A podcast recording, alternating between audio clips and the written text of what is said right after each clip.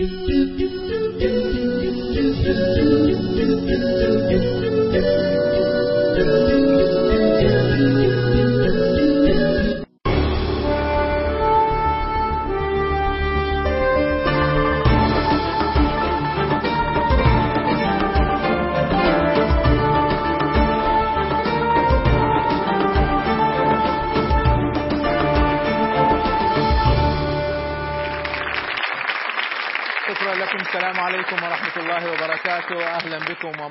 مع برنامجكم الوسطية على قناة الرسالة. الوسطية برنامج حواري يأخذ بعض القضايا المجتمعية أو الفكرية أو الدينية ونتحاور في أسبابها مظاهرها مشكلاتها وجهات النظر المختلفة فيها لعلنا نصل فيها إن شاء الله إلى الوسطية.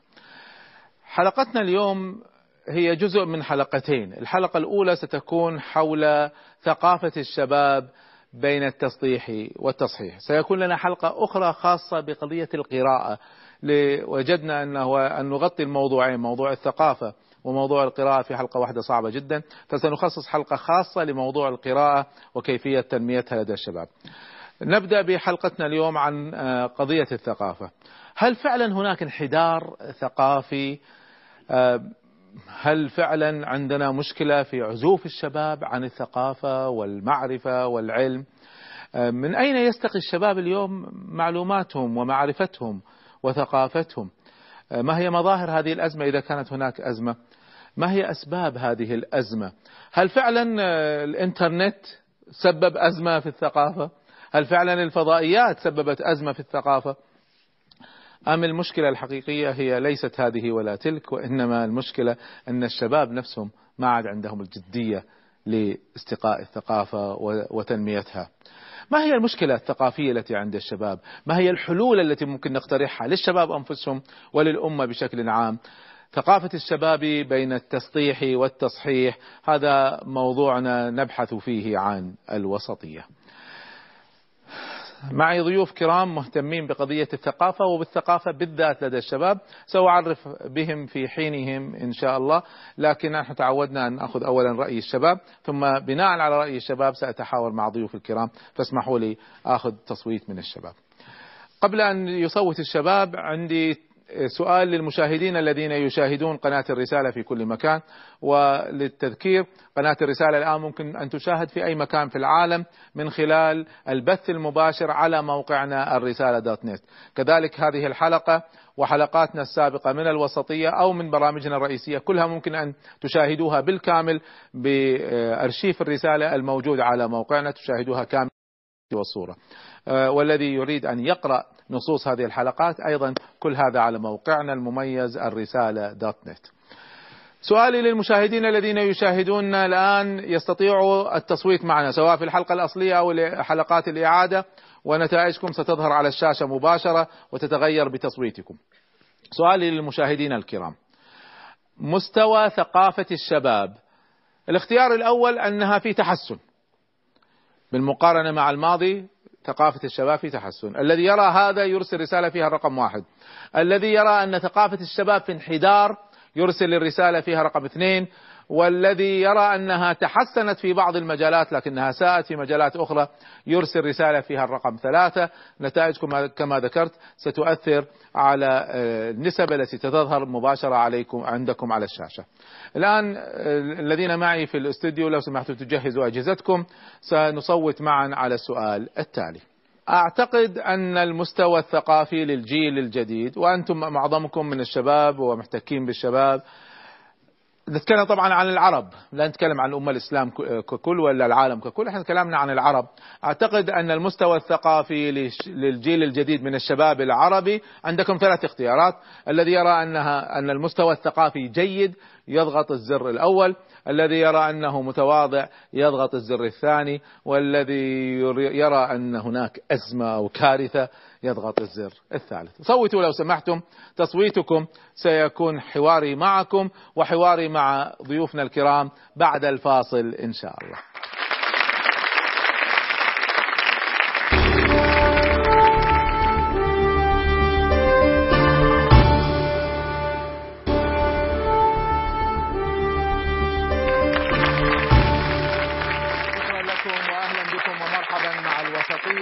ونحن نناقش في هذه الحلقة ثقافة الشباب بين التسطيح والتصحيح نأمل إن شاء الله أن تساهم هذه الحلقة في دفع الهمة للشباب لمزيد من الثقافة وتصحيح بعض الأخطاء ان وجدت أو تركيز الضوء على هذه الأزمة إن كانت هناك أزمة في قضية الثقافة. آه، ضيوف الكرام أنا كنت سألت الشباب سؤالا قبل الفاصل أريد أن تبنوا عليه تعليقاتكم فاسمحوا لي اخذ شوية تعليقات من الشباب وأعود إليكم. آه، قبل ذلك أذكر جمهورنا المشاهدين أنهم يستطيعوا المساهمة في بلورة الرأي في هذه الحلقة من خلال سؤال المشاهدين. يظهر عندكم السؤال على الشريط وتستطيعوا بإرسال رسائل SMS أن تجيبوا عليه وستظهر النتائج على الشاشة سواء في الحلقة الأصلية أو في الإعادات. سؤال كان كالتالي أعتقد أن المستوى الثقافي للجيل الجديد من الشباب العربي وسألتكم عن آرائكم في هذه المسألة الذين قالوا أن المستوى جيد تسعة بالمئة فقط. والذين قالوا أنه متواضع حتى مش مش متوسط متواضع عشرين بالمئة. والذين قالوا أن في أزمة حقيقية في المستوى الثقافي للشباب واحد وسبعين بالمئة منكم جيل الشباب يعتقد أن أصحابكم الشباب الذين تحتكون بهم عندهم أزمة ثقافية حقيقية. سأخذ آراء إخواني المختصين لكن خلينا نسمع بعض آرائكم السلام عليكم. آه في الواقع هو أنا مع الأقلية اللي قالت أن آه، مستوى الثقافي للشباب العربي جيد. نعم. آه وكان سببي في كده أن إحنا في عصر دلوقتي كل آه أنا آه أنا في أنا كاتبة بقيت بقيت كاتبة متواضعة آه بسبب التشجيع اللي موجود دلوقتي. خالي كان في السبعينات آه، آه، قال لي أنا ما قدرتش أوصل للشباب بيوصلوا له دلوقتي من وسائل الثقافة. آه، عندنا جلسة ثقافية شباب كتيرة قوي عايزين يعرفوا عايزين يتثقفوا. بصراحة الكمية اللي أنا شفتها من الشباب غيرت فكرتي تماما عن الشباب العربي تعتقد إن في عدد كبير من الشباب بهذه الصورة؟ بالظبط بالظبط. أنا شفت كتجربة حقيقية إن أنا شفت شباب كتير قوي جايين على جلسة ثقافية عايزين يقرأوا وعايزين يتعلموا أكثر. طيب شكرا يا بنتي. ناخذ البنت اللي جنبك. السلام عليكم بسنت سمير. آه، أنا اخترت الاختيار الثالث. هي ليست نظرة أزمة وكارثة. ليست نظرة تشاؤمية ولكن هي واقع. نعم. إن أنا ك... يعني أنا شخصيا قبل ما أنا طالبة جامعية وليا أصحاب كتير بشوف إن هم يعني بتحبي القراءة أسألهم بتحبي القراءة تقول لا ما مش بحبها ك... نعم. ك... كفكرة من غير ما تعرف أصلا يعني إيه قراءة وإحنا أمة اقرأ أصلا نعم. فأنا كنت ما كنت زيها بالظبط بس لما دخلت بعد كده اتفرجت على برامج تابعت عرفت إن القراءة قد إيه هي مهمة و وذلك أنا سنخصص حلقة خاصة عن القراءة لكن حديثنا اليوم سيكون عن الثقافة بشكل عام بنتنا الكريمة تشعر أن هناك أزمة وكارثة طيب ناخذ اثنين من الشباب لو بصينا دلوقتي في يعني في العالم الإسلامي مش هنلاقي الشباب اللي هم هينقذوا العالم الإسلامي بعد كده. يعني ما فيش دلوقتي ما نروح المساجد ما نلاقيش شباب خالص آه، نروح يعني حتى صلاة الجمعة المفروض بتنزل تصلى ما فيش خالص. في كل حاجة يعني صلاة قرآن ما فيش حاجة يعني في تشعر إن في أزمة ليس فقط في الثقافة وانما آه في كل حاجة في التزام الشباب كل حاجة. مع إن على فكرة معظم اللي رواد المساجد اليوم شباب. لا مش مش زي مش زي مش دلوقتي مش زي زمان. يا سيدي أنا لما كنت في عمرك وكنت أدخل المسجد كان الشياب يستغربوا يستغربوا في شاب داخل المسجد. هو هو موجود بس نادرا لما بنلاقي كده الحاجات دي. طيب شكرا يا ابني. نأخذ نعم. رأي الابن اللي جنبك. أغلب الشباب دلوقتي أي ثقافة أو أي معلومة عايزين يوصلوها بيوصلوها بمنتهى السهولة على الإنترنت. بدل زمان كانت الثقافة صعبة. ليه؟ لأن كل الثقافه كانت قراءة فقط. كانت قراءة. كل واحد يبحث ويدور وي... نعم. ويصرف كتير ان هو يوصل لمعلومة. دلوقتي أي معلومة إذا كانت يعني عايز اوصل لاي ثقافة مبعثره أو أو أركز على شيء معين آه، بوصل بسهولة جدا على الإنترنت؟ تركز إنه هو الآن سهولة الحصول على المعلومة. نعم فالشباب العربي كله دلوقتي بقى كل معلوماته من فوسائل الحصول على المعلومات تغيرت وصارت أسهل اليوم وبالتالي نعم. صار الشباب مثقف أكثر اليوم. نعم. طيب شكرا على رأيك. سمعتم يا سادتي الكرام هذه الآراء وسنسمع منكم سأعرف كل واحد فيكم في حينة ونسمع تعليقاتكم. نرحب بأستاذنا الدكتور سليمان البقور وسعيدين بوجودك معنا. أنت أستاذ تفسير وأستاذ أيضا في العلوم علوم القرآن الكريم في الجامعة الأردنية وأنت وصلتنا من من عمان. الحمد لله على السلامة. الله يسلمك. قدوم مبارك يا أخي سليمان. الله يبارك فيك. دكتور أنت لك برنامج إذاعي ولك اهتمام بالشباب وعندك برنامج خاص اسمه مشكلات وحلول نعم. الشباب. فأنت مهتم بهذه المسألة بالتأكيد ولك كتابات أيضا فيها نعم. ومتابعة لأحوال الشباب وملتصق بهم طبعا نعم. وأنت شاب أيضا. أنا كنت عرفت الشباب في حلقة سابقة وأحب أذكر بتعريف الشباب. التعريف الرسمي للشباب حسب الأمم المتحدة هو 15 ل 40 سنة. لكن التعريف العرفي كما يقولون المتعارف عليه بين الناس هو 15 إلى 25 سنة. لكن تعريفي أنا للشباب هو 15 سنة إلى عمري أنا. ويتغير معي. دكتور هل أول شيء سمعت التصويت. نعم. آه، أنا أريدك آه، تعلق لي على هذا التصويت وتضيف إليه لو لو سمحت ما هو تعريفك للثقافة والمثقف؟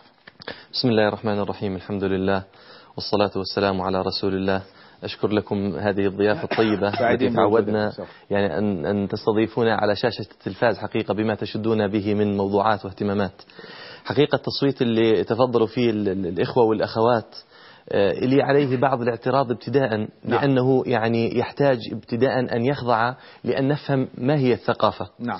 ولذلك أنا لن أقول أين سأقف في أحد هذه التصويتات الثلاثة لكني أقول من خلال النسبة التي حصلت في التصويت نعم. أقول فيها نظرة تشاؤمية أي. وفيها إجحاف حقيقة بحق الشباب نعم. هذا الشيء يظهر لنا إذا عرفنا ما هي الثقافة طيب الثقافة ما هو لها تعريف نعم. الثقافة؟ ثقافات الثقافة لها تعريفات كثيرة نعم. الذي أراه أنا أن الثقافة هي مجموع الاعتقادات والقيم التي تضبط سلوك الإنسان. نعم. ولعله الآن هذا أكثر تعريف يتعلق بالثقافة. إذا نظرنا في هذا الجانب يأتي التعليق الذي تفضلت به قبل قليل دكتور طارق بأنه الآن نحن نرى أن رواد المساجد ورواد مثل هذه الحلقات والبرامج الدينية كثير منهم من الشباب. إذا هذا يؤكد أن هناك توجه إيجابي ينبغي أن نحرص عليه وأن نوجهه من قبل الشباب تجاه هذا الشيء الذي يضبط قيمهم ويضبط سلوكهم. لكن إن جاء الخلط كما حصل عند التصويت أو عند تعليق بعض الإخوة والأخوات من أن الثقافة هي القراءة أو مجموع المعلومات التي يمتلكها الشخص فهنا تنشأ المشكلة. فالثقافة ليست مجموعة المعلومات التي يمتلكها الشخص لأنه قد يكون إنسان عالم بتخصصه لكن ثقافة العامة فيما يضبط سلوكه ويقوم عمله في الحياة ضعيف. طيب شكرا دكتور سليمان. أنا كتبت كتاب في الثقافة عندي كتاب مع ابني الفاضل آه، فيصل باشراحيل كتبنا كتاب مع بعض من أربع أجزاء عن صناعة الثقافة. تأملت في تعريف الثقافة وعشان بس نخلص من هالمسألة لأن قضية تعريف الثقافة المثقف وجدت فيها أكثر من 200 تعريف. فعملتهم 201 وتعريفي للثقافة هو مجموع المعلومات أو المعارف والقيم تمام. التي تحكم السلوك. تمام. فالذي عنده عقائد كثيرة لكن ما عنده معلومات كثيرة ما نسميه مثقف أيضا صح دكتور؟ تمام نعم أي. فهي هي أمرين هي مجموعة المعارف ومجموعة القيم التي تحكم سلوك الإنسان إذا هذه المعارف والقيم لم تؤثر في سلوك الإنسان فالحقيقة هي هي ترف وليست ثقافة حقيقية. على كل حال هناك تعريفات كثيرة لكن تدور حول هذه المسألة. كم عندك من المعلومات؟ إذا كانت المعلومات تخصصية فتصبح الثقافة تخصصية. فالذي عنده معلومات كثيرة عن الرياضة فهو مثقف رياضيا. لكن آه، كما يقولون الثقافة أن تقذف من كل بستان زهرة فيكون عندك شيء من كل شيء وعندك كل شيء عن شيء. هذه بعض التعاريف الشهيرة للثقافة لا بأس بهذا أيضا. هذه تشمل أمرين أن الإنسان عنده ثقافة عامة وعنده ثقافة تخصصية. في الحالتين هذه كلاهما ثقافة لكن مرة أخرى إحنا بس حبينا نضيف لها أنا والدكتور سليمان والآخرين آه، معنى مهم أن فيها قيم اللي والقيم تحكم سلوك وإلا ما تكون ثقافة حقيقية. تمام. فنحن متفقين على هذا دكتور. سأنتقل إلى أستاذنا الكريم الدكتور علي العمري. دكتور أنت ما شاء الله شاب مثلي. ولك احتكاك كبير بالشباب وطبعا من نجوم قناة الرسالة أيضا لك برامج للشباب في قناة الرسالة. بالإضافة لأنشطة شبابية كثيرة جدا. أنت تدير منتدى ثقافي للشباب أنت لك مجلة شبابية فور شباب وعندك كان مجلة سابقة اسمها فتيان وعندك ما شاء الله يعني أنشطة كثيرة ولك كتاب أيضا كيف تبني ثقافتك. تبني ثقافتك. فموضوع هذا من صلب عملك أخي دكتور علي. فسعيدين بوجودك وحياك الله معنا. الله آه، دكتور هل حجم الأزمة كما يذكر الشباب؟ بسم الله الرحمن الرحيم. آه، فرصة سعيدة أن ألتقي مع الإخوة والجمهور الكريم. بالنسبة للثقافة أتذكر كلمة لهتلر. كلما ذكرت له كلمة ثقافة تحسس السلاح.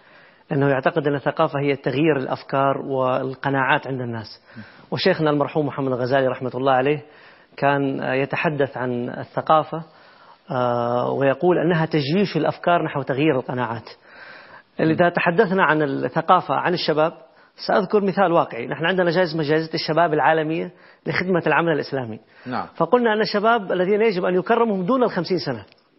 لما أتينا إلى عمق الأقسام يعني عندنا في القرآن الكريم أو في التأليف أو في المحاضرات وجدنا أن الذين دون هذا العمر كتاباتهم ليست بذاك العمق يعني ليش حطيتوا خمسين؟ نحن قلنا أقل دون الخمسين سنة. يعني حطوا لي عمري وبعدين. أي ما عشان كذا الآن يعني وضعنا آه، تركنا الباب مفتوحا. كل من يستطيع أن يبرز قيم معينة ثقافية. إذا إذا تحدثنا عن الثقافة كأزمة صحيح فيها أزمة كبيرة جدا لأن الوسائل والمفاهيم الحقيقية غير متكاملة. أما إذا تحدثنا عن أشياء متخصصة يعني الشاب ممكن يدخل على الإنترنت في بحث معين. يحصل على معلومة يحصل معينة. على معلومة سهلة. إذا أراد أن يأخذ أخبار سياسية عن كوسوفو ما كان يعرفها قديما قبل الفضائيات ربما لا يطلع على المجلات الموجودة أو يلتقي في ملتقيات أو صالونات فسهولة الحصول على المعلومة حاصل ولذلك هم متحسنون عن غيرهم. المعلومة أسهل اليوم في الحصول عليه. أسهل وبسرعة يستطيع أن يستوعب بعض الأشياء الرئيسية أو الأساسية جميل. في الحياة. نعم. لكن كعمق الثقافة ومفهوم الثقافة الذي يغير القناعات والأفكار لا في أزمة كبيرة. في, في معلومات بس ما في عمق. ما في عمق في الأفكار. إيش قصدك في العمق دكتور؟ العمق الذي يوصل إلى مفهوم المعلومة أو حقيقة المعلومة أو ما ينبني عليه من نظريات أو استراتيجيات أو تخطيط. ممكن تكون معلومات داخلة إلى الذهن معلومات فاسدة. نعم. أو معلومات غير متكاملة فيبني عليها أسس وأفكار. طيب. فهذه شكرا تحتاج إلى وقت. شكرا لك دكتور. آه، دكتور هشام الحمامي سعيدين بوجودك معنا أنت مدير المركز الثقافي لاتحاد أطباء العرب. أنت طبيب أصلا. طبيب. لكن ما شاء الله اهتماماتك الثقافية كبيرة ولك كتابات ولك كتب موجهة أصلا للشباب. أيوة. وبالذات طبعا في قضية أنت تسميها كبسولات ثقافية هكذا. فسعيدين بوجودك معنا آه، قبل أن أطلب منك تعليق أنا أريد أن تسمع مني بعض الإحصائيات التي جمعتها. ونشرتها في كتابي صناعة الثقافة. طبعا اليوم إحنا يا شباب نحن في عصر انفجار معلوماتي غير عادي. هل تعلمون يا شباب أن جريدة نيويورك تايمز وهي الجريدة الرئيسية في مدينة نيويورك تصدر معلومات في يوم واحد يساوي كل ما يتعلم الإنسان في كل حياته في القرن السادس عشر في كل عمره. تجمعها في يوم واحد. اليوم في أمريكا يصدر في أمريكا خمسين ألف كتاب سنويا. يصدر في العالم اليوم سبعة آلاف دراسة علمية يوميا. يوميا.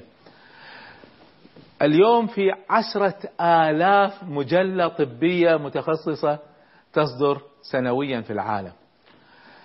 هل تعلمون أن مكتبة الكونغرس اليوم فيها أكثر من مئة مليون كتاب؟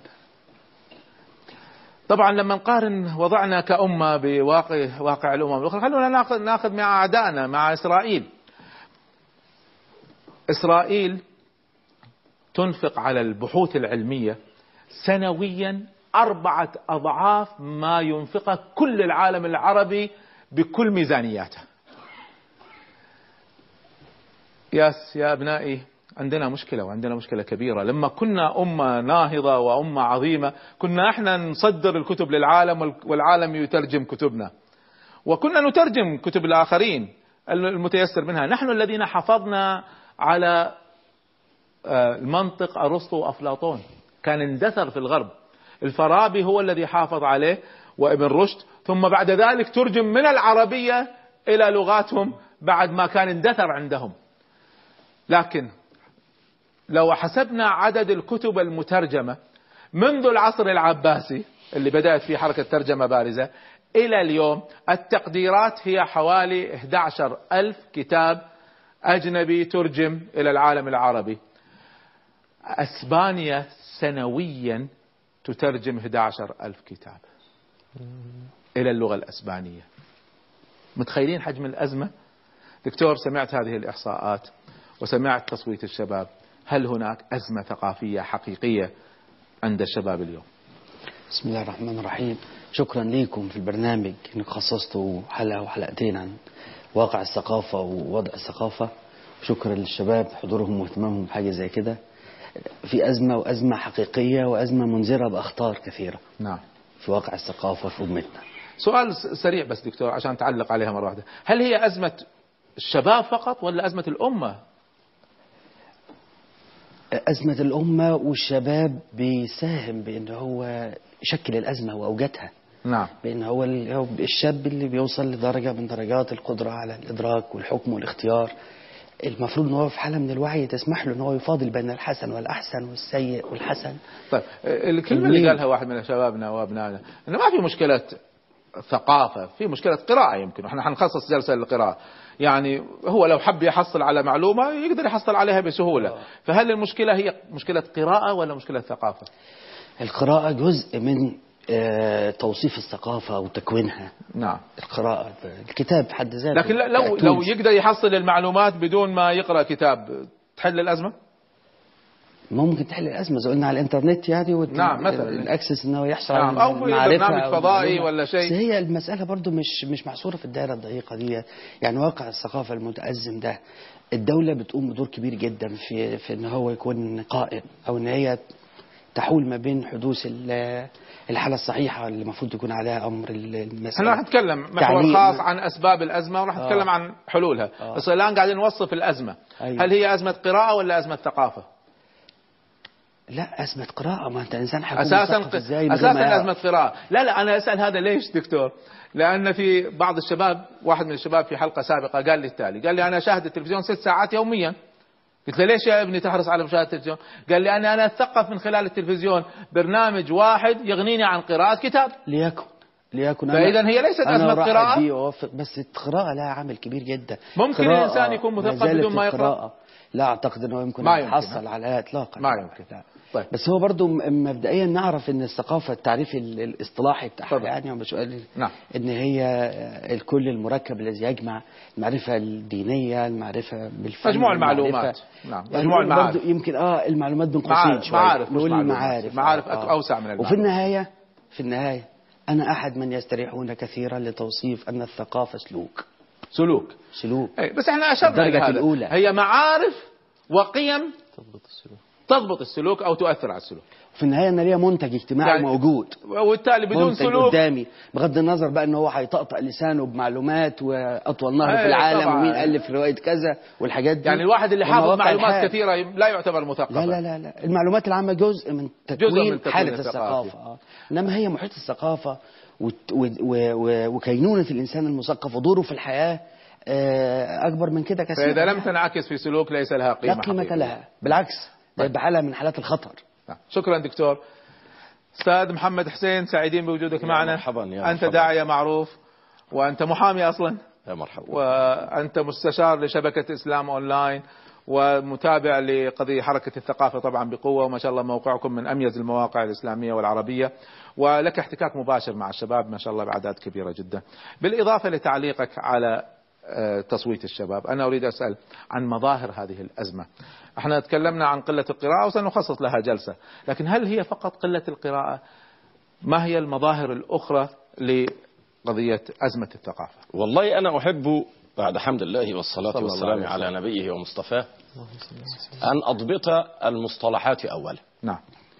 ذلكم أن هناك خلطا شديدا بين المثقف الذي لديه تصورات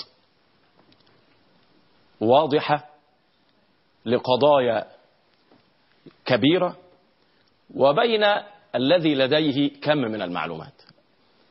من الممكن جدا أن يكون الإنسان لديه كم كبير من المعلومات. لكن العقل البشرية ليس مخزنا للمعلومات. العقل ميزه الله سبحانه وتعالى بقدرته على التركيب وقدرته على التحليل وقدرته على التطبيق. ومن ثم فإن الإنسان الذي عنده قدرات جيدة في هذه الأمور والذي عنده تصورات واضحة لقضاياه وقضايا أمته هذا بلا شك إنسان أنت تشير إذا قضية الوعي. نعم نعم. يعني ثقافة بدون وعي لا قيمة لها. لا قيمة لمعلومات يا سيدي الفاضل. بس سؤال سامحني المقاطعة. أنا قارن جيلنا وجيل الشباب اليوم. هل الوعي خلينا ناخذ الوعي السياسي حتى. وعي الشباب اليوم السياسي ما يجري حوله و... ومتابعة الأحداث ما يجري في غزة في لحظتها ولا غيره أنا أتصور أنهم أكثر وعي منا لما كنا في عمرنا. قطعا. صح؟ سأوضح لك ما أعني. نعم. المسلم الأول ربما كان أميا. نعم. وكثير منهم كانوا أميين إذ لم تكن القراءة والكتابة من الانتشار عند العرب بمكان. لكن المسلم الذي ربي في مدرسة النبوة كان مسلما مثقفا كأعظم ما تكون الثقافة لماذا؟ لأنه كان يدرك وظيفته في الحياة يدرك قضايا أمته يدرك علاقته بالآخرين بل عنده تصورا تصور عام للقضايا الكلية. أنا أتصور بل أوقن أن ربعي بن عامر عندما وقف أمام رستم لا أدري إن كان ربعيا إن كان ربعي يعني قارئا أو ليس بقارئ لكنه عبر عن رسالة دينه تعبيرا كأعظم ما يكون التعبير. نعم. وأعتقد إذ قال كما هو مشهور ومعلوم إننا قوم ابتعثنا الله من الجاهلية لنخرج العباد من عبادة العباد إلى عبادة رب العباد ومن ضيق الدنيا لسعة الدنيا والآخرة. ومن جور الأديان إلى عدل الإسلام نعم. ربما يكون مسلم اليوم قرأ كتبا بالعشرات أو بالمئات وليس عنده هذا التصور الواضح والمميز لرسالة الإسلام التي بعث الله بها نبيه صلى الله عليه وسلم مسألة أستاذ الفاضل وحضرات السادة الكرام ليست مسألة معلومات تراث في عقل إنما مسألة أن هذا العقل ميز بهذه التصورات يعني معلومات الكلية. تحلل وتركب بحيث تشكل وعي نعم إذا إذا لم تكن للمعلومات هذه ال- ال- الميزة ف- فلا قيمة لها. طيب. ولن تكون لها هذه الميزة إلا أن يكون العقل قد تم تكوينه من خلال أشياء كثيرة. عقل تحليلي نعم. وعقل بحيث. يستقبل المعلومات فيضعها في مكانها المناسب. طيب إذا اتفقنا أن هي ليست قضية كم معلوماتي وإنما مع المعلومات في وعي وفي قيم تحكم سلوك وبالتالي تشكل ثقافة. شكرا لك دكتور. طيب أنا أريد أسألك دكتور سليمان آه، أول شيء مظاهر بس الإشكالات هل يعني إحنا آه، الدكتور هنا يشير إلى أن الصحابة ما كان أكثرهم يقرأ ومع ذلك كانوا مثقفين. بينما اليوم هل ممكن واحد يكون مثقف بدون ما يقرأ؟ لذلك أنا يعني أشير وأؤكد مرة أخرى انطلاقا من كلام الأستاذ محمد على أن المسألة ليست متعلقة بكم المعلومات نعم. والقضية الرئيسية والأساسية في الموضوع هي مقدار التفاعل. الذي يكون من قبل الإنسان مع هذه المعلومات. بمعنى آخر لو سألنا الآن الغرب مثقف ولا غير مثقف؟ طيب هل تقدم بثقافته بغض النظر نحن لا يعني لا نؤيده في مصادر ثقافته ولا في نوعيتها نعم. وقيمه لكن أتقدم بها يتناسب معهم تماما إذا نعم. تقدم وتطور في المستوى المادي والمستوى الحضاري على ما يسمون به. الحضارة لا شك. طب الإشكالية عندنا وين عندنا يعني الكنز الذي ليس مثله كنز نعم. في فترة من الفترات أحدهم قال حفظت صحيح البخاري قالوا ما- ماذا أفدنا نسخة جديدة نسخة والآن زادت، نعم. بقول لك أنا حفظت القرآن نسخة جديدة أي نعم. أين الفاعلية التي نريد أن نزرعها في نفوس الشباب نعم. ولذلك العمل دائما يصدر عن قدرة وإرادة. نعم. قد يكون عند الشباب قدرة وقد يكون عند الأمة جميعها قدرة. والقدرة وين؟ في الناحية العلمية أنا أقصد. نعم. في حجم المعلومات. وقد يكون عندها قدرة أيضا في الاستعداد المادي.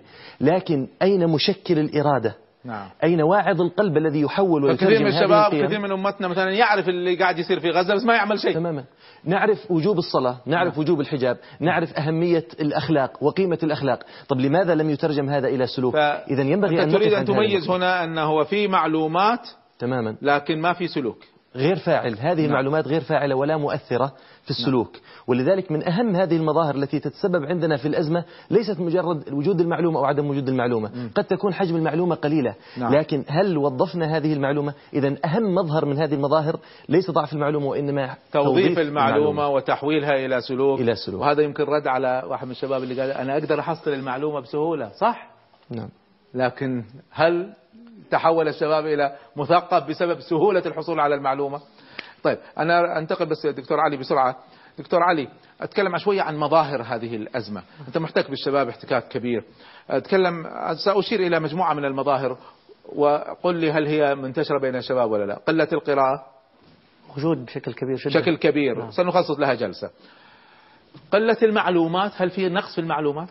في نقص لأنه اختيار الشباب للكتاب إما أن يكون رواية أو كتب خفيفة فبالتالي لا يعني يدخلون في الكتب العميقة التي يقوم من وراءها إذا. خلينا أنتقل إلى ما يسميه الكتب الهامشية. يعني شباب آه، أكثر كتب انتشار في معرض الكتاب العربي هي كتب رقم واحد الطبخ. رقم واحد. وبعدين بعدها فورا يأتي كتب السحر والجن والعين والتفسير الأحلام هذه أكثر كتب انتشارا صح؟ يعني مش بهذه الصورة يعني كبيرة نعم لكن مثلا معرض القاهرة الآن الدولي نعم. يثبت أنه مجموعة من الكتب التربوية الدينية التراثية موجود هو بيع لكل كتب موجود. أيوة لكن لكن كإحصائيات؟ نعم عالية بحكم الفضاء الآن المفتوح أصبح يؤثر في عقول الناس. نعم. لكن في المقابل أيضا في إقبال شديد جدا على مجموعة من الدعاء الذين يعني كتبوا كتبا ميسرة سهلة برامجهم الفضائية التي رتبوها. زماننا كان في شيء اسمه مكتبات عامة. نعم. وكانت الناس تزورها. في ناس تزور مكتبات عامة الأيام هذه؟ والله في أسباب بكل صدق وبصراحة في أسباب سياسية الآن. سنأتي للأسباب. بس إيه؟ حجم الزيارات؟ لا حجم الزيارات قليلة. اليوم كما يقول بعض المفكرين الواجب أن يعني نزج هؤلاء الشباب زجا إلى هذه. يعني ما يكفي أنك تقول له الثقافة مهمة وتعطيه كتاب عن قيمتها وكتاب ابن عبد البر وتختصر له إياه.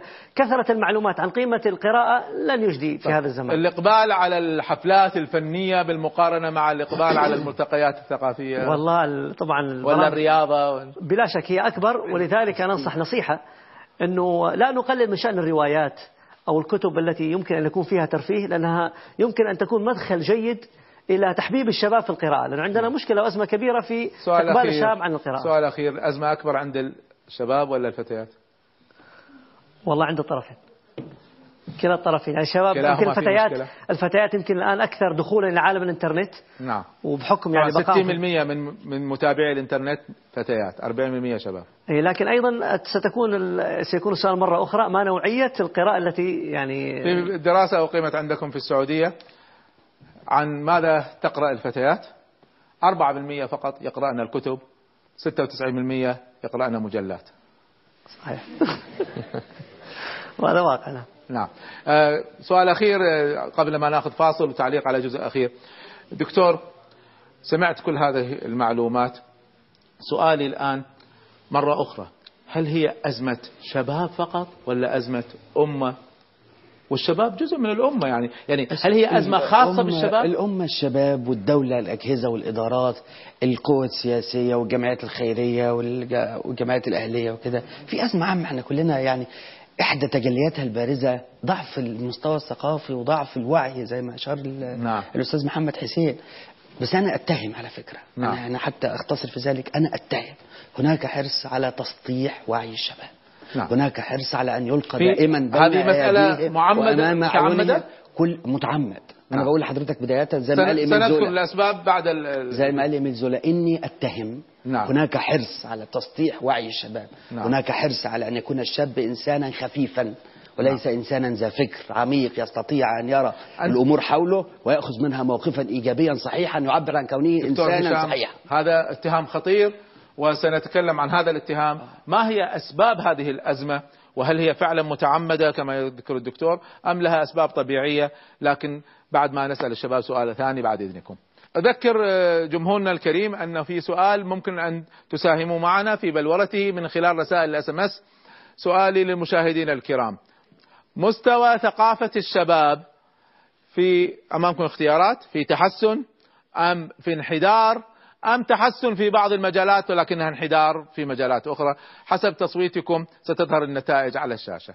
أما السؤال الذي لجمهوري الذين الشباب اللي معنا في الاستديو السؤال الآن بعد ظهور الفضائيات والثورة الإلكترونية تكلم عن الإنترنت والمسجات والمعلومات والأخبار بالأساليب التقنية المختلفة أمامكم اختيارات. بعد ظهور هذه الظاهرة الواضحة جدا في العالم كله أتكلم عن الشباب العربي حديثنا عن الشباب العربي. هل أدى هذا رقم واحد أن الثقافة ضعفت؟ هذا اختياركم الأول. أم أن هذه ساهمت في تحسن الثقافة فتحسنت الثقافة؟ أم لا يوجد علاقة بين الثقافة وبين هذه الظواهر التقنية؟ صوتوا لو سمحتم نتائج تصويتكم مع تعليقاتكم وتعليقات أساتذتي الكرام بعد الفاصل إن شاء الله.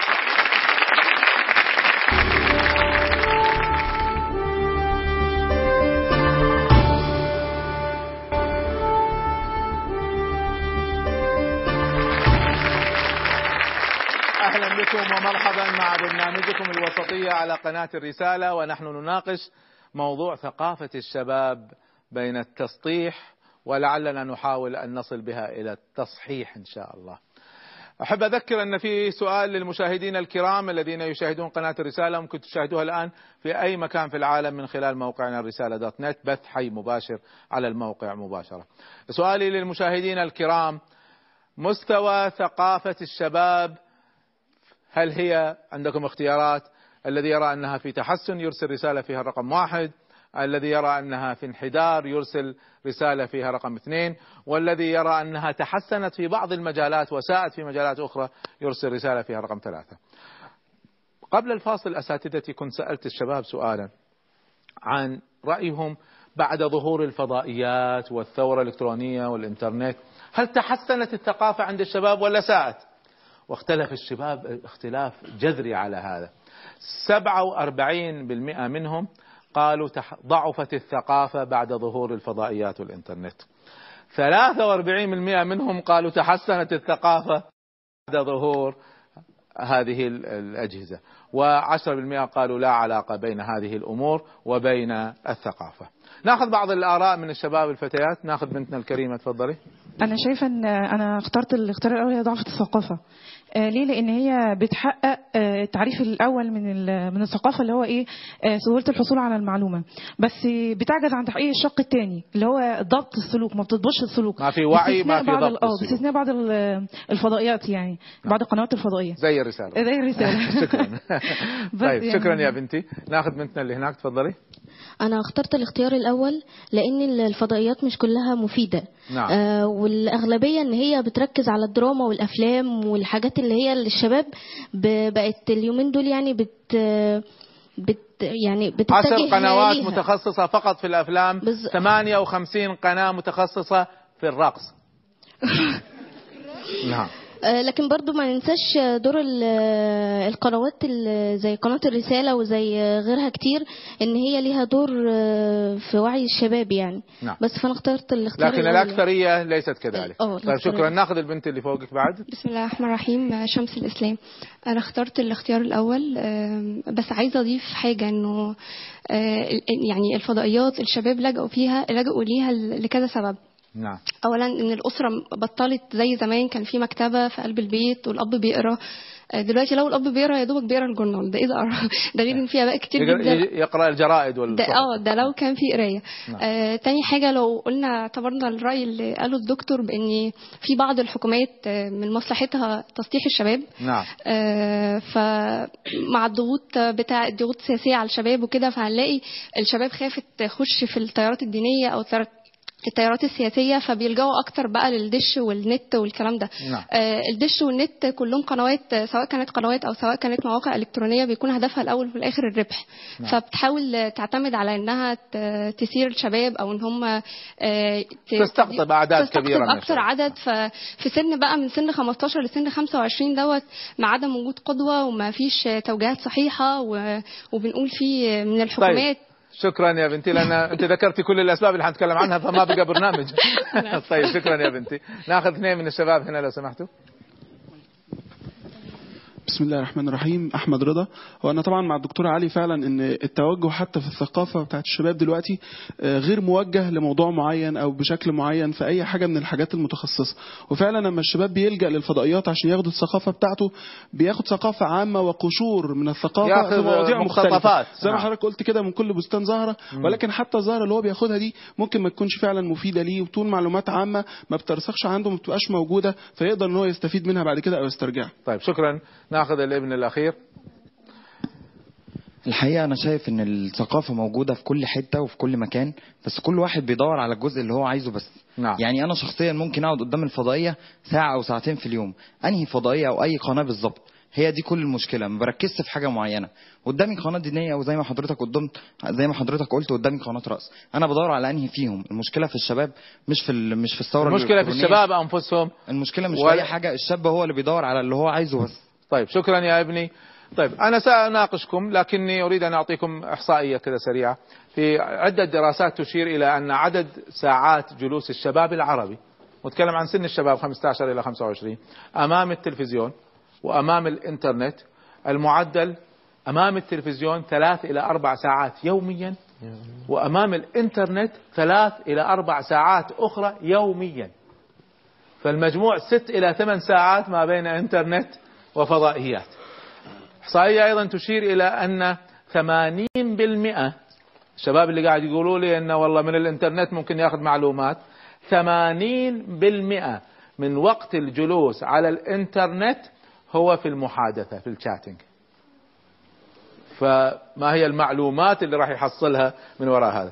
أرى الدكتور سليمان متحفز أن يعلق على هذا. الله يكرمك. أنا أحب دائما أن يكون تفكيرنا استراتيجي وتعلمنا منه. الله يرضى عليك. وعملي وواقعي حقيقة. نعم. يعني لا ليس فقط كلام تنظيري. قبل قليل كنا نتكلم عن فاعلية الإنسان مع المعلومة نعم. أنا الآن بدي أرجع إلى الوراء خطوة نعم. إنه ما هي المعلومة يعني نعم. هذه بحد ذاتها قضية مهمة إذا كان فقط أنه أنا أستطيع أن أحصل عن طريق الوجبات السريعة الآن نعم. معلومات كثيرة هذه المعلومات ليس لها قيمة حقيقة أو إن كان لها قيمة لكنها تشكل قيمة سلبية م. أنا أرجع وأؤكد مرة أخرى على أن المعلومة التي نريدها هي المعلومة في الثقافة التي تشكل سلوكا منضبطا بقيمنا وديننا تتحول إلى وعي تماما. وتؤثر على السلوك. طبعا. وليس أي معلومة وليس أي معلومة أطول نهر في العالم لن يشكل لي ما هو سلوكي الذي سأطبقه في حياتي. تمام جدا. ولذلك أنا أقول على مستوى عمري في الدعوة بسيط جدا. أسأل الله أن يتقبل. يمكن 18 سنة. من قبل 97 كنت إذا أتكلم في محاضرة في معلومات بسيطة أشكل من خلالها دافعا لسلوك الناس. من بعد ال 97 ولعل السبب واضح اللي هو انتشار الفضائيات طبعا. والدينية تحديدا التي تبث الوعي حقيقة اضطررنا أن نرتقي بمستوى خطابنا وإعلامنا. أنت شعرت بهذا باحتكاك مباشر مع الشباب. تماما. أنا أقول أنك اضطريت ترفع مستوى المعلومات لأن الشباب صار أوعى. أيوة أوعى. بس العفو. هذا على كل الشباب ولا شباب متدين بس؟ لا عموما. عموما. أنا أنا سأضرب مثالا نعم. ولذلك كنت أود لو كان أحد الأسئلة التي توجه إلى الشباب ما الثقافة التي نريدها؟ أنا سألت شباب عنده في مادة تسمى الثقافة الإسلامية بيأخذوها من غير تخصص الشريعة. نعم. طلبة في الجامعة في جميع التخصصات. نعم. فسألتهم على شكل التالي سريعا أقول. هل نحن نتق... يعني هل نحن بحاجة أن نتقدم؟ قالوا نعم. وهذا هي نتيجة التفاعل للثقافة. طب أن نتقدم الآن 30% نعم. و70% لا. قلت السؤال الثالث ما المجالات التي نريد أن نتقدم فيها؟ مجال الإيماني أو الديني المجال المادي المجال الثقافي أو الفكري صح التعبير مشان ما نخلطش ولا المجال الآخر هو المجال الاجتماعي؟ وجدت أن ما يعني يقوم به الشباب الآن يتقدمون به في الجانب الديني الاجتماعي الذي يربط هذه الأمور مع بعضها البعض لا يتجاوز 36% طبعا استبانة أو إحصائية سريعة نعم. كانت في معدل تقريبا 300 طالب أو 350 طالب أقول هذا يشكل عندنا إشكالية إذا سمحت لي دكتور في فهمنا للدين الآن لو سألنا أي واحد منا ما هو الإسلام حيقول لك الإسلام الشهادتان يستذكر ماذا بني نعم. الإسلام طيب. على خمس مع أنه ليس هذا هو الإسلام الإسلام بني على هذه الأشياء إذا نعم. ما الإسلام الإسلام هو البناء الذي يمثل سلوك الإنسان مما يصحو من, من, من نومه إلى أن يرجع وينام. هل أثرت ثقافتنا ومعلوماتنا التي استقيناها سواء من الكتب من يقرأ الآن ويقول أنا مثقف دكتور يعني أنت باختصار قاعد تقول أنه في معلومات والمعلومات ميسرة وموجودة على الإنترنت وموجودة على الفضائيات لكن ما قاعدة تتحول إلى سلوك؟ نوعية المعلومة والسلوك المؤثر أو طيب. المتفاعل لأنه شكرا. عندنا معلومة سلبية عفوا لكنها تفاعلت آه، بشكل سلبي في حياة الشباب. نعم شكرا دكتور شكرا. طيب دكتور محمد.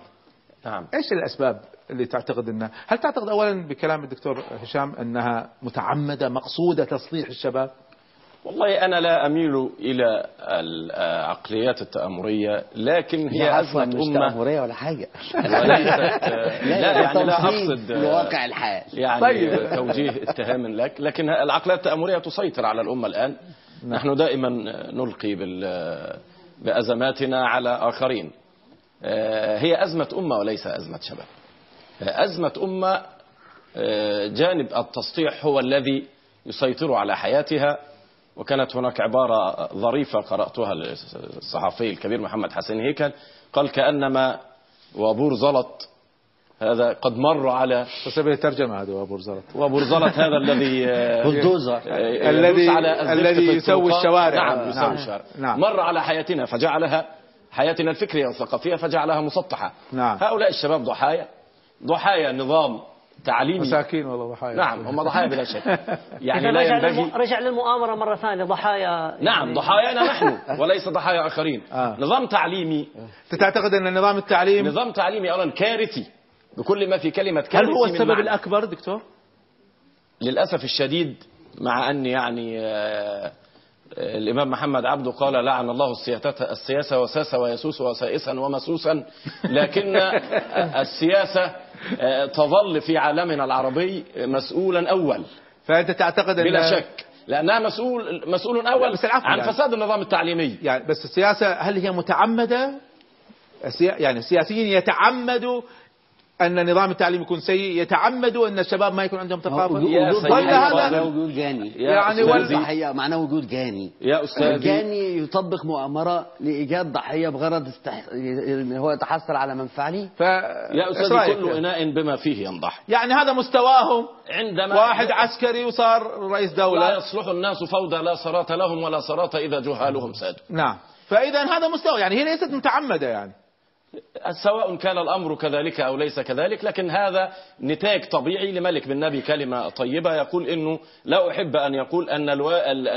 الحق ينتزع انتزاعا الحق يأتي نتيجة طبيعية للقيام بالواجب نعم. هذا نتاج طبيعي لما تم في حياتنا السياسية فأنت تعتقد أن القضية إلى نظام طبيعية. تعليمي كارثي كارثي بمعنى أنه لا يفرز عقليات قادرة لا على التحليل ولا على التطبيق ولا على النقد ولا على الابداع ولا على الابتكار إنه نظام تلقيني صرف وبناء عليه يعني ما يقال عن انتشار آه، فضائيات أو انتشار هذه آه، أسباب ه- مكملة. هذه أشياء لا يمكن أن تصحح هذا العوج في أساس البيت نعم أساس البيت فالعوج. أساسا عندك هو نظام التعليم الذي نعم. لم يعود الشباب على القراءة أصلا وعودهم على التلقين والشباب في آخر السنة يمسكوا الكتاب ويمزقوه تخلصوا من المعلومات الحمد لله وأخي عمرو خالد يقول نظام التعليم عندنا اسمه صب وكب يعني في بداية السنة نفتح مخ الطالب صب فيه المعلومات في نهاية السنة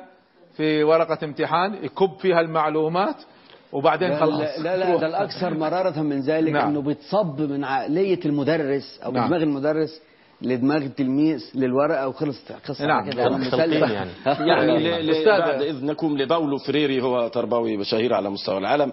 آه، مصطلح جميل يقول تعليب التعليم. تعليب التعليم. تعليب التعليم. هذا على مستوى المعلم وعلى مستوى المتعلم. فإذا عندنا سبب رئيسي إنه هو نوعية التعليم وبالتالي أيضا آم، مستوى ال- التعود على القراءة. أنا بسأل سؤال هنا بس لما نتكلم عن التعليم نتكلم عن التعليم العربي يعني. إحنا عندنا في داخل بلادنا في تعليم أجنبي.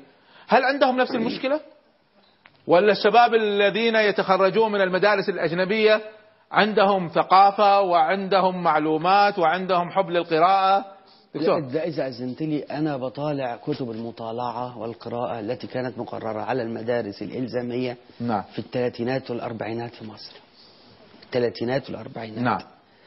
لا تتخيل حجم العمق الذي فيها فيها لا- عمق بالمقارنة. مع الحالي أيوة كان نعم. في حرص على أن المنتج هل يخرج من هذه العملية عفوا، في التعليمية المناهج ولا مشكلة إن الشباب نفسهم صار مستواهم ضعيف لا آه، هي المسألة ما في ع- ما كلها في جدية لدى الشباب. كلها بتصنع بعضها نعم. يعني في حرص أنا بقول لحضرتك وأنا يعني آه، يعني هذا هذا الأمر يحزن يعني نعم. يحزن حتى إنك تقوله طيب إن في حرص على إن المنتج الذي يخرج من العملية التعليمية يبقى أنت- انسان أنت حضرتك تراها متعمدة حضرتك لما أخرى. قلت إن الكتاب اللي موجود كتاب الشياطين والجن والإنس نعم. وعذاب القبر والطبيخ والحاجات دي كلها نعم. أنت لو تبحث حضرتك في المسألة دي هتلاقي إن كلها حريصة على إن هي توصل حالة من حالات إذا جاز التوصيف ده الثقافة الفردية الذاتية البحتة بس هو العفو يعني الشباب لما يروحوا مكتبة يشتروا كتب ما في أحد يجبرهم يشتروا كتاب طبيخ صح؟ أيوه لا هم اللي يشتروا كتب الطبيخ هم اللي يشتروا كتب الجن لا أنا بقول لحضرتك عن إن الدافع الاخير إن هو إنسان بيتحرك في حدود ذاته فقط نعم. بس إحنا لو تأملنا فمجتمع- تفسير الظاهرة مجتمع إن هو خايف يدخل القبر ويتعذب ربى الشباب على خايف. هذا المعنى فهم وفي هذا على يشترون كتب يعني. الطبيخ لأنه مجتمع استهلاكي فإذا به يخرج أفرادا استهلاكيين والاستهلاك آه، الطبيخ ماذا يمثل وبرضه برضه نرجع ونقول إن من هو في. حرص على ان هذه النوعية من الثقافة وما زلت ترى أنها هدف أي طبعاً. ومقصود ومتعمد. أنا لي تجارب دكتور إذا سمحت لي. علق لي أستاذ دكتور علي مع تجاربك. علق لي على قضية أن هل فعلا الشباب اليوم غير جاد؟ ما يريد ثقافة؟ ولا فعلا أشغل عمدا؟ وهل فعلا الشباب مشغول بقضايا تشغله عن الثقافة؟ هل هي قضية ذاتية في الشاب والفتاة ولا هي تأثير مجتمع ولا إيش؟ آه يعني الله يعين اللي حيسمعوا منا هذا الكلام الحكومات لها دور بارز في هذه القضية. حكومات تقصد؟ حكوماتنا العربية إحنا نتكلم لا أدري بس تقصد انه من خلال نظام التعليم ولا نظام من خلال التعليم يعني مثلا دولنا الخليجية مثلا. نعم. يعني إحنا في المملكة العربية السعودية وزارة التعليم العالي فقط سبع جامعات الآن تطورت تحولت إعداد المعلمين إلى جامعة مثلا. في حين اليمن التي بجوارنا ما بيننا وبينها غير بضعة كيلومترات منطقة الجنوب. يوجد فيها سبع وعشر جامعات خاصة غير الجامعات والسودان 57 جامعة؟ والآن مجموعة من شبابنا يذهبون إلى السودان وإلى الأردن وإلى غيرها. لماذا هذه العقلية في وزارة التعليم العالي التي تجعل الكم الهائل من الشباب لا ينطلقون إلا إلى الخارج؟ إذا في أزمة حكومية رسمية نسميها متعمدة أو عقلية من موجودين في الوزارات على أنه فيهم خير وفيهم بركة لكن هذا واقع يجب أن نعترف به في أسباب متعمدة. نعم. وفي شيء آخر من الشباب أنفسهم وفيه شيء ثالث سأقوله بمرارة أنه بعض الشيوخ سامحهم الله. شيوخ يعني علماء الدين؟ يعني شيوخ الدين نعم, نعم. كان لهم سبب جوهري ورئيسي في تلقين ولا يزالون إلى هذه اللحظة في تلقين الشباب مجموعة من الكتب مجموعة من الشخصيات التي ينبغي أن يقرأوا لها مع تحريم جملة من العلوم الإنسانية والمعارف التي تشكل سلوك الإنسان في الفن في علم الاجتماع في علم الإدارة في في- الفلسفة في نعم. غيرها.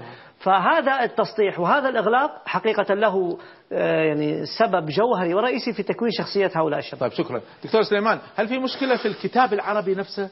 أي نعم. أن الكتاب العربي نفسه كتاب غير سهل القراءة غير سهل الإخراج. أنا أريد أن أشكلها على النحو التالي. نعم. يعني هم تكلموا الإخوة الكرام وأنا أقولها بصراحة يعني إرادة الأمة الآن مرتهنة ولذلك التعمد واضح. ما بصير أن إحنا نغفل أنفسنا إحنا مثقفين. نعم. خلينا نقول الآن عن هذه القضية. ولذلك في فترة من الفترات كان قول الله سبحانه وتعالى ادخلوا في السلم كافة أي في الإسلام كما هو عند العلماء يأتي في فترة من الفترات بسبب معاهدة ادخلوا في السلم تكون يعني في آية شاهدا على. معاهدة نعم. السلم إذا إرادة الأمة مرتهنة الشيء الآخر الإجابة على السؤال تفضلت فيه إحنا قلنا النظام التعليمي النظام التعليمي مما يتكون يتكون أولا من المدرس نعم. ثانيا من المادة العلمية المعلومة المنهج. العلمية نعم. اللي تكلم فيها ثم المنهج ما يسمى بالمنهاج الخفي ثم الطالب نعم. اسمح الإحصائية دكتور نقولوا يعني الطفل يولد وعنده نسبة ذكاء تصل إلى 70% عندما يدخل الصف الأول هذه أجريت في بعض البلدان العربية. نعم. عندما يدخل الصف الأول يصل مستوى الذكاء عنده إلى 10% نعم. إذا شوف تعاملي أنا مع هذا الطفل بسبب أسلوب مستوى مش. الذكاء لأن الذكاء لا يتغير. مستوى الإبداع. مستوى الإبداع. نعم. مستوى الإبداع. صحيح نعم. ال- القضية ال- الثانية اللي هي المعلومة العلمية الآن. المعلومة العلمية سطحت. المعلومة العلمية وجهت بسبب أنه إرادة الأمة مرتهنة نعم. وجهت توجيها يعني يراد له أن يكون اهتمامات الشباب وثقافات الشباب ووعي الشباب منحصر في جملة من القضايا التي تميل إلى يعني إشباع الغرائز والشهوات. ارجع لي إلى قضية الكتاب مستواه ومستوى الكتاب عموما هو المحور الرئيسي. أنا في ظني أن الكتاب عند فيه مشكلتان اثنتان الآن. أولا الأسلوب الذي يكتب فيه ليس قريبا من الشباب ولا من لغة الشباب ولا من يعني ال- ال- البساطة التي يريدها الشباب. فالمشكلة جزء منها في المفكرين نفسهم المثقفين نعم. الذين ي- يكتبوا كتب لا يستطيع الشباب أن يقرأوها. ضعف تواصله مع الشاب. نعم. يعني نحن نريد للشاب أن يرتقي لمستوى ما نتحدث به ونكتبه ليكون مثقفا. لما لا أنزل أنا إلى مستوى ما يهتم به الشاب؟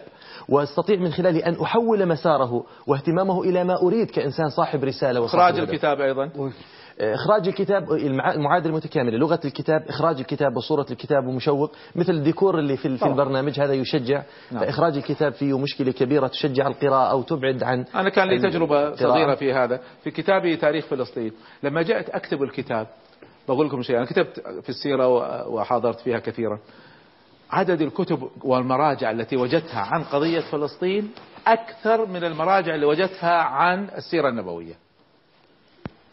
لكن شباب ما يقرأوا عن قضية فلسطين. فلما وضعت كتاب عن قضية فلسطين بصور وإخراج وفن تأليف غربي وأنا استعملت وسأتكلم عن هذا بعدين.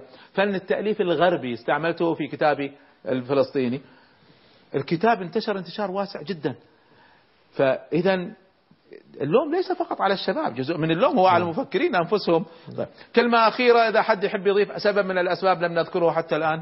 أنا بس ليا تعليق على ما نعم. قاله الدكتور سليمان إحنا برضو زي ما ننزل لهم نحاول إن إحنا نصعد بيهم. نعم. يعني ودي بدي نظرية من نظريات التعليم والتربية برضو. اي بس نصعد يعني فيهم بطريقة يس- يقدروا يقروها يا دكتور. بالضبط آه يعني طيب، هي معادلة سؤال هنا بس الأرقام. آه، هل في فجوة أجيال؟ يعني الدكتور هشام يشير إلى أن ال- الكتب اللي كانت في الثلاثينات والأربعينات عميقة والكتب. يعني خليني أسأل هل الجيل السابق كان جيل قارئ ومطلع ومثقف وجاد؟ وكان يحض به إلى ذلك ويحض, ويحض به أن يكون كذلك على أن يكون بينما. الجيل الحالي ليس كان كذلك شهادة الثقافة في مصر كان بيتوظف في درجة عالية جدا وكان فعلا إنسان يعني مشروع حاجة كبيرة نعم. ياخد الثقافة والثقافة دي كانت أربع سنوات بعد الإعدادية نعم. كان اسمها كده زي الثانوية العامة أو زي نعم. التوجيهية كان في حرص على إن اللي يخرج بينما اليوم غير موجود. في آه. فجوة أجيال في فجوة نخب أنا, أنا أرى نعم في فجوة بين الجيل السابق والجيل الحالي والجيل التربوي قديما كان عمره 100 أو 200 سنة الآن الجيل التربوي عمره سنة وسنتين بيصير تغيرات إيش قصدك. بالجيل التربوي دكتور؟ الجيل التربوي يعني اللي مارس التدريس بيدرك إنه متغيرات الشباب واهتماماتهم تنتقل من سنة إلى سنة بشكل سريع ومتسارع. فالمدرسين أعمق كانوا في السابق؟ المسألة لا أقول هي على عمق المدرسين وإنما نعم. أقول نتيجة التغير الآن التكنولوجي وهي الأشياء هي اللي غيرت الإشكالية أننا لم نستثمر هذا التغيير ونوجهه التوجيه الصحيح ونعالجه بالشكل السليم دكتور علي الشباب مشغولين بالفن والرياضة أي نعم أنا أقول كلمة هنا فقط للأستاذ مالك بن نبي يقول المفكر القديم يفكر ليعمل والمفكر الجديد أو الحديث يفكر ليتكلم. يعني الشباب اليوم الآن يشوفون بعض البرامج الفضائية الخفيفة واللطيفة بعض الحوارات الجميلة فيقوم بالعمل. ولذلك مثل فكرة صناع الحياة ولا أمثالها معلومات ثقافية قيم موجودة وانطلقوا في الساحة وغيروا كثيرا. فنحن حتى لا نلوم الشاب وبعد أن بينا الأسباب لابد أن نقول عند الشباب قدرة هائلة على استيعاب المعلومات على فهمها والآن من خلال الاحتكاك كثير. يعني من شاف في المملكة مثلا وغيرها ما شاء الله في اطلاع على مجموعة من رموز العلماء في العالم العربي وفي خارجه كذلك. نعم. اطلاع على عدة معارف مختلفة. سنأتي دكتور للحلول واقتراحاتكم للحلول بعد ما نأخذ الفاصل الأخير. وسؤالي الأخير لشبابنا آه، جهزوا أجهزتكم. أذكر جمهور المشاهدين أنكم لكم فرصة أخيرة للتواصل معنا والإجابة على سؤال المشاهدين. مستوى ثقافة الشباب هل هي في تحسن؟ ارسلوا رسالة فيها رقم واحد أو في انحدار رقم اثنين أو تحسنت في بعض المجالات وانحدرت في أخرى رسالة فيها رقم ثلاثة. نتائجكم ستظهر على الشاشة وتتغير بتصويتكم حتى في الإعادات. طبعا الآن إحنا نريد أن ندخل في العلاج. والعلاج طبعا منظومة متكاملة كل شيء لازم يكون فيه. لكني أريد أن أبحث عن السبب الأكبر والمفتاح الأكبر بيد من؟ فالكل مسؤول عن علاج مشكلة الضعف الثقافي لدى الشباب لكن المفتاح الأكبر بيد وأمامكم اختيارات. المفتاح الأكبر إذا كنتم تعتقدوا أن بيد الشباب أنفسهم البنت نفسها هي المسؤولة عن تثقيف نفسها والباب مفتوح والثقافة موجودة والكتب موجودة لكن الشباب لازم يتحملوا مسؤوليتهم. اضغطوا الزر الأول. إذا كنتم تعتقدوا أن نظام التعليم ومؤسسات التعليم ومناهج التعليم إذا لم تتغير ما في أمل في تغيير. ثقافة الشباب اضغطوا الزر الثاني. اللي يرى أن المشكلة هي في المثقفين نفسهم والمفكرين طريقة تأليفهم كتابتهم مستوى الطرح الذي يطرحونه لا يناسب الشباب هم الذي يجب أن يتغير ويتغير طرحهم. اضغطوا الزر الثالث. وإذا كنتم تعتقدوا أن الإعلام له دور أساسي وهو الدور الأكبر في توعية الشباب وتفتيحهم وتشجيعهم نحو الثقافة وعلاج هذه المشكلة اضغطوا الزر الرابع. تصويتكم سيكون محور حديثي مع ضيوفي الكرام بعد الفاصل إن شاء الله.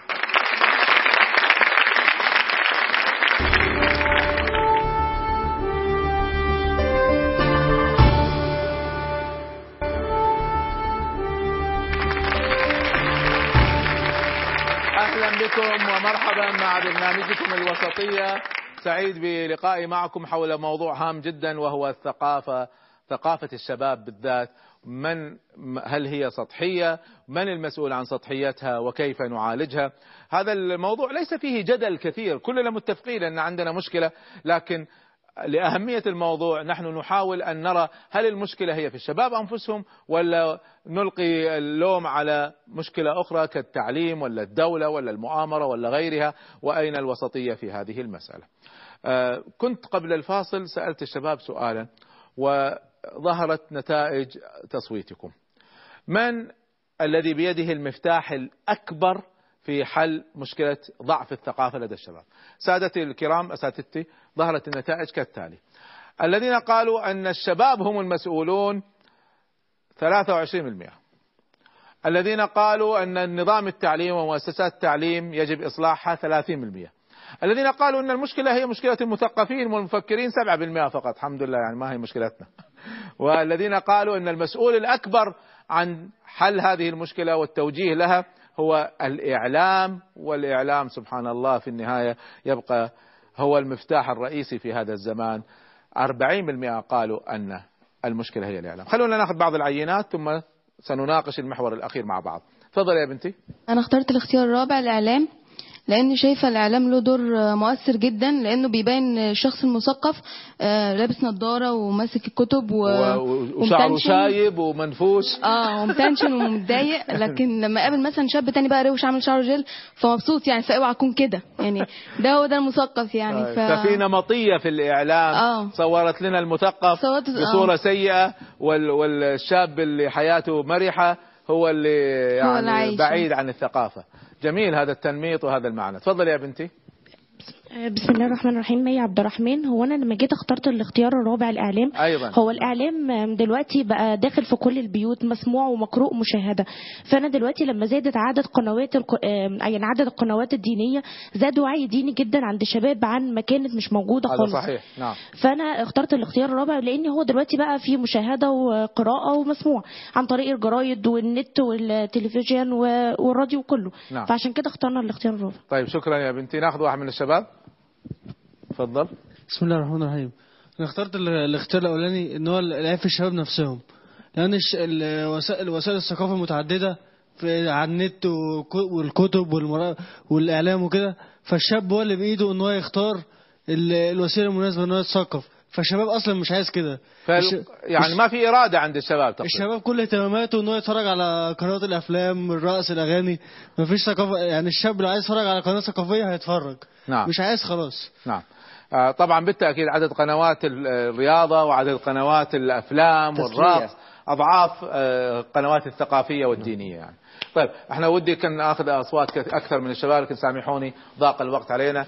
آه أريد أن أسمع من أساتذتي الكرام. أستاذ هشام دكتور هشام من هو المسؤول الأكبر عن حل هذه المشكلة؟ أنا هقول لحضرتك حاجة زمان كانوا بيقولوا من الناس على دين ملوكهم نعم في مقولة دلوقتي بتقول الناس على دين تلفزيوناتهم يا سلام دي حقيقة نعم كم فأنت تعتقد إن الإعلام هو المؤثر الأكبر؟ يعني نسبة ال 40% دي واضح إن الشباب إتهم على العصب العريان زي ما نعم. يعني نعم. اتهم حساسة التعليم والإعلام نعم. مسؤولية مباشرة جدا التع... دلوقتي إحنا يعني من ضمن الحاجات الظواهر الغريبة جدا إن المدارس لا تكاد تقوم بدورها التربوي الكامل. نعم. يعني بعد انتشار ظاهره الدروس الخصوصية وكده ما عادش في حاجة اسمها نشاط مدرسي ما عادش في حاجة اسمها إذاعة ما عادش في حاجة اسمها مكتبة. كان في حصة لزياره المكتبة. نعم ونقعد صحيح. ونختار الكتب ون... في, الغ... في الم... ونناقشها. في المدارس الغربية كلها في حصه مكتبة. إضافة إلى ذلك يا دكتور طارق نعم. الفصل نفسه كان فيه مكتبة. نعم صحيح. كان مكتبة صغيرة كده محطوطة فيها كتاب ونعمل لها إحصائية. ون... حالة ال... ال... ال... ال... البر... يعني ال... الاقتراب من الكتاب. نعم. تمسكه تصفحه تحطه. دي بتوجد جواك حس. نعم. ثقافي. بعد كده بتكبر وبتكبر معاك. نعم. إضافة إلى ذلك. فإذا الأخ اللي قال إن الشباب هم السبب كده لا أنت تبقى غلطان خالص. نعم. لأن الشاب بيبقى المفروض إن أنت تدفعه للاختيار الأصوب مش اختيار الصواب وبس كمان ولا الاختيار الحسن وبس الأحسن.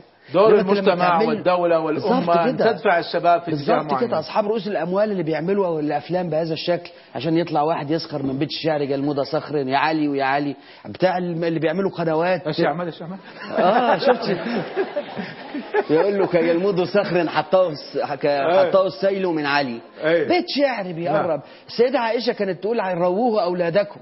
على الشعر نعم. السيدة عائشة أيه. كانت تحفظ عشرون ألفا من بين أبيات الشعر وكانت نعم. مثقفة وكانت تعرف أنساب. العرب وكانت من بيت سخي ومطرقي يعني نعم. كان أبوها كان بيعدها عشان تبقى حاجة كويسة يعني إضافة لكده رووه أولادكم فإن كان إجابان طيب ليش ما نقول إن البيت هو المسؤول الأول؟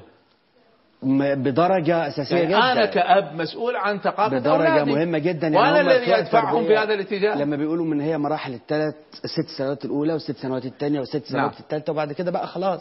المرحلة الأولى دي طبعا ما هو ما إحنا الحالة العامة حالة الأزمة العامة اللي بيعيشها حالة الوهاز حوالين العمل والفلوس و... شكرا دكتور. دكتور علي من المسؤول الأول؟ وهل الدولة ولا المؤسسات اللي في الدولة دور في تشجيع الثقافة؟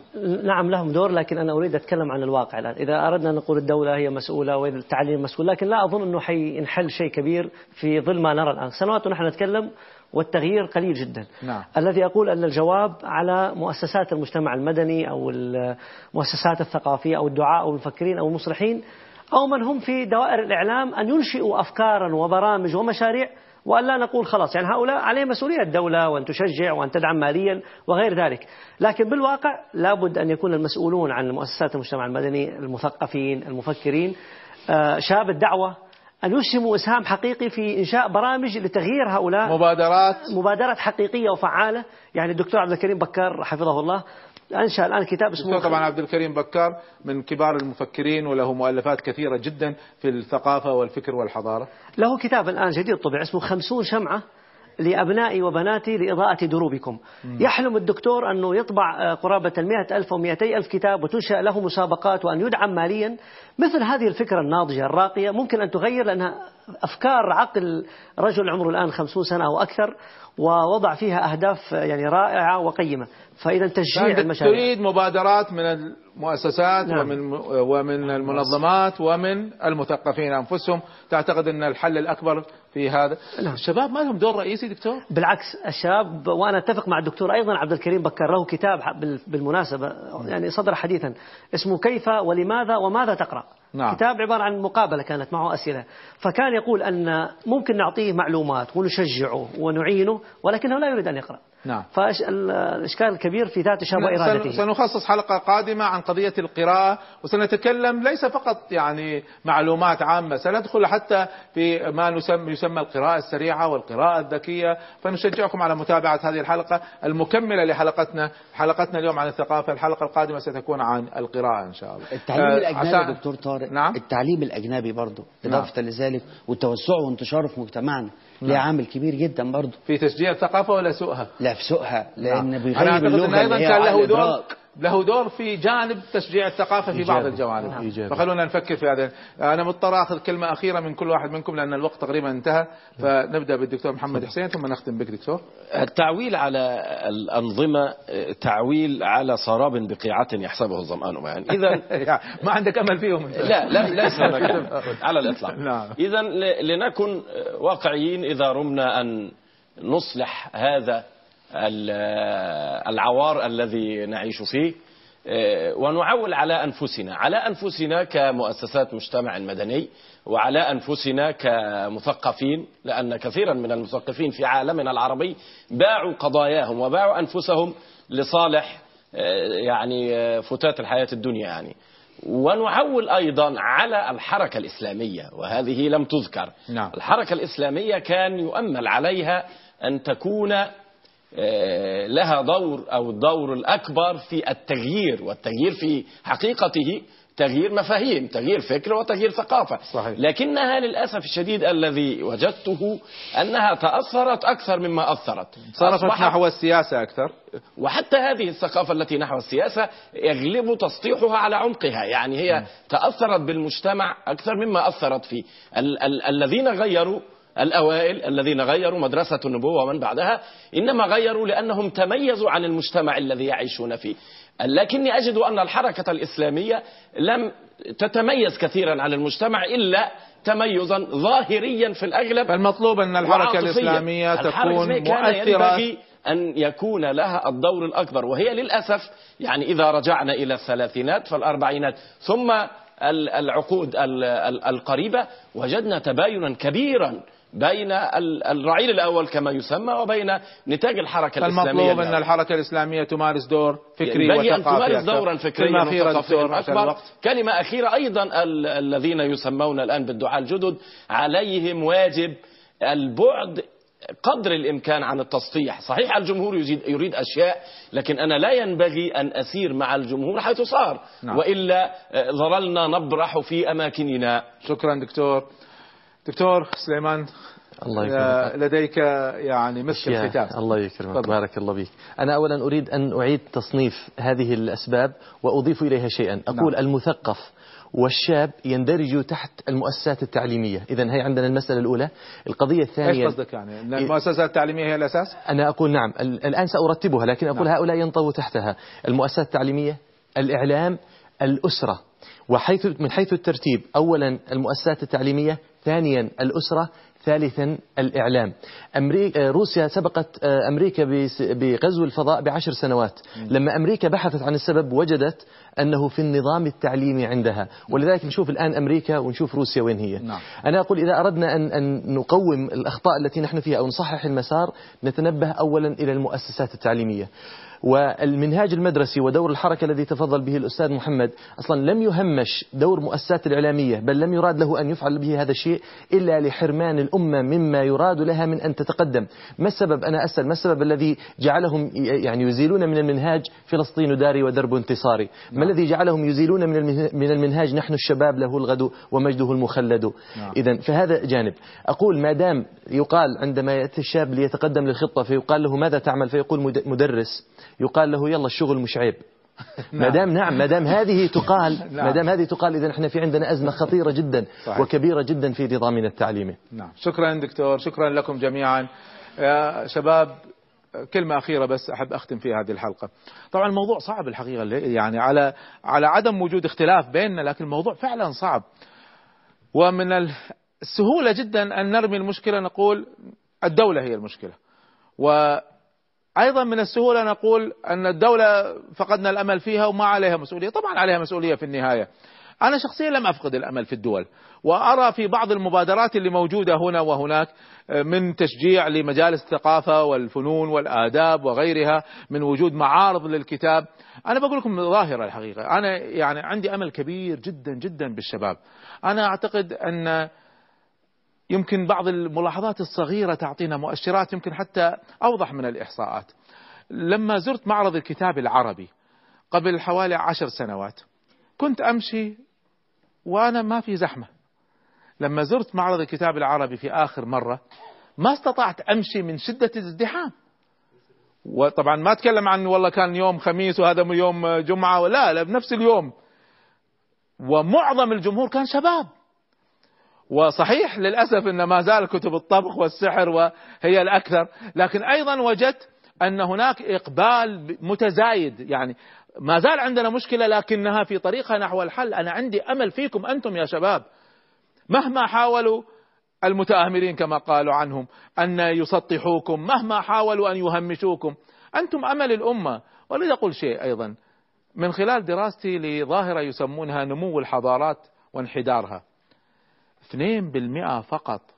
2% فقط من أي شعب هم الذين يقودون الشعب. 2% فقط هم الذين يقودون الأمم. هم المبدعون هم المفكرون هم العلماء.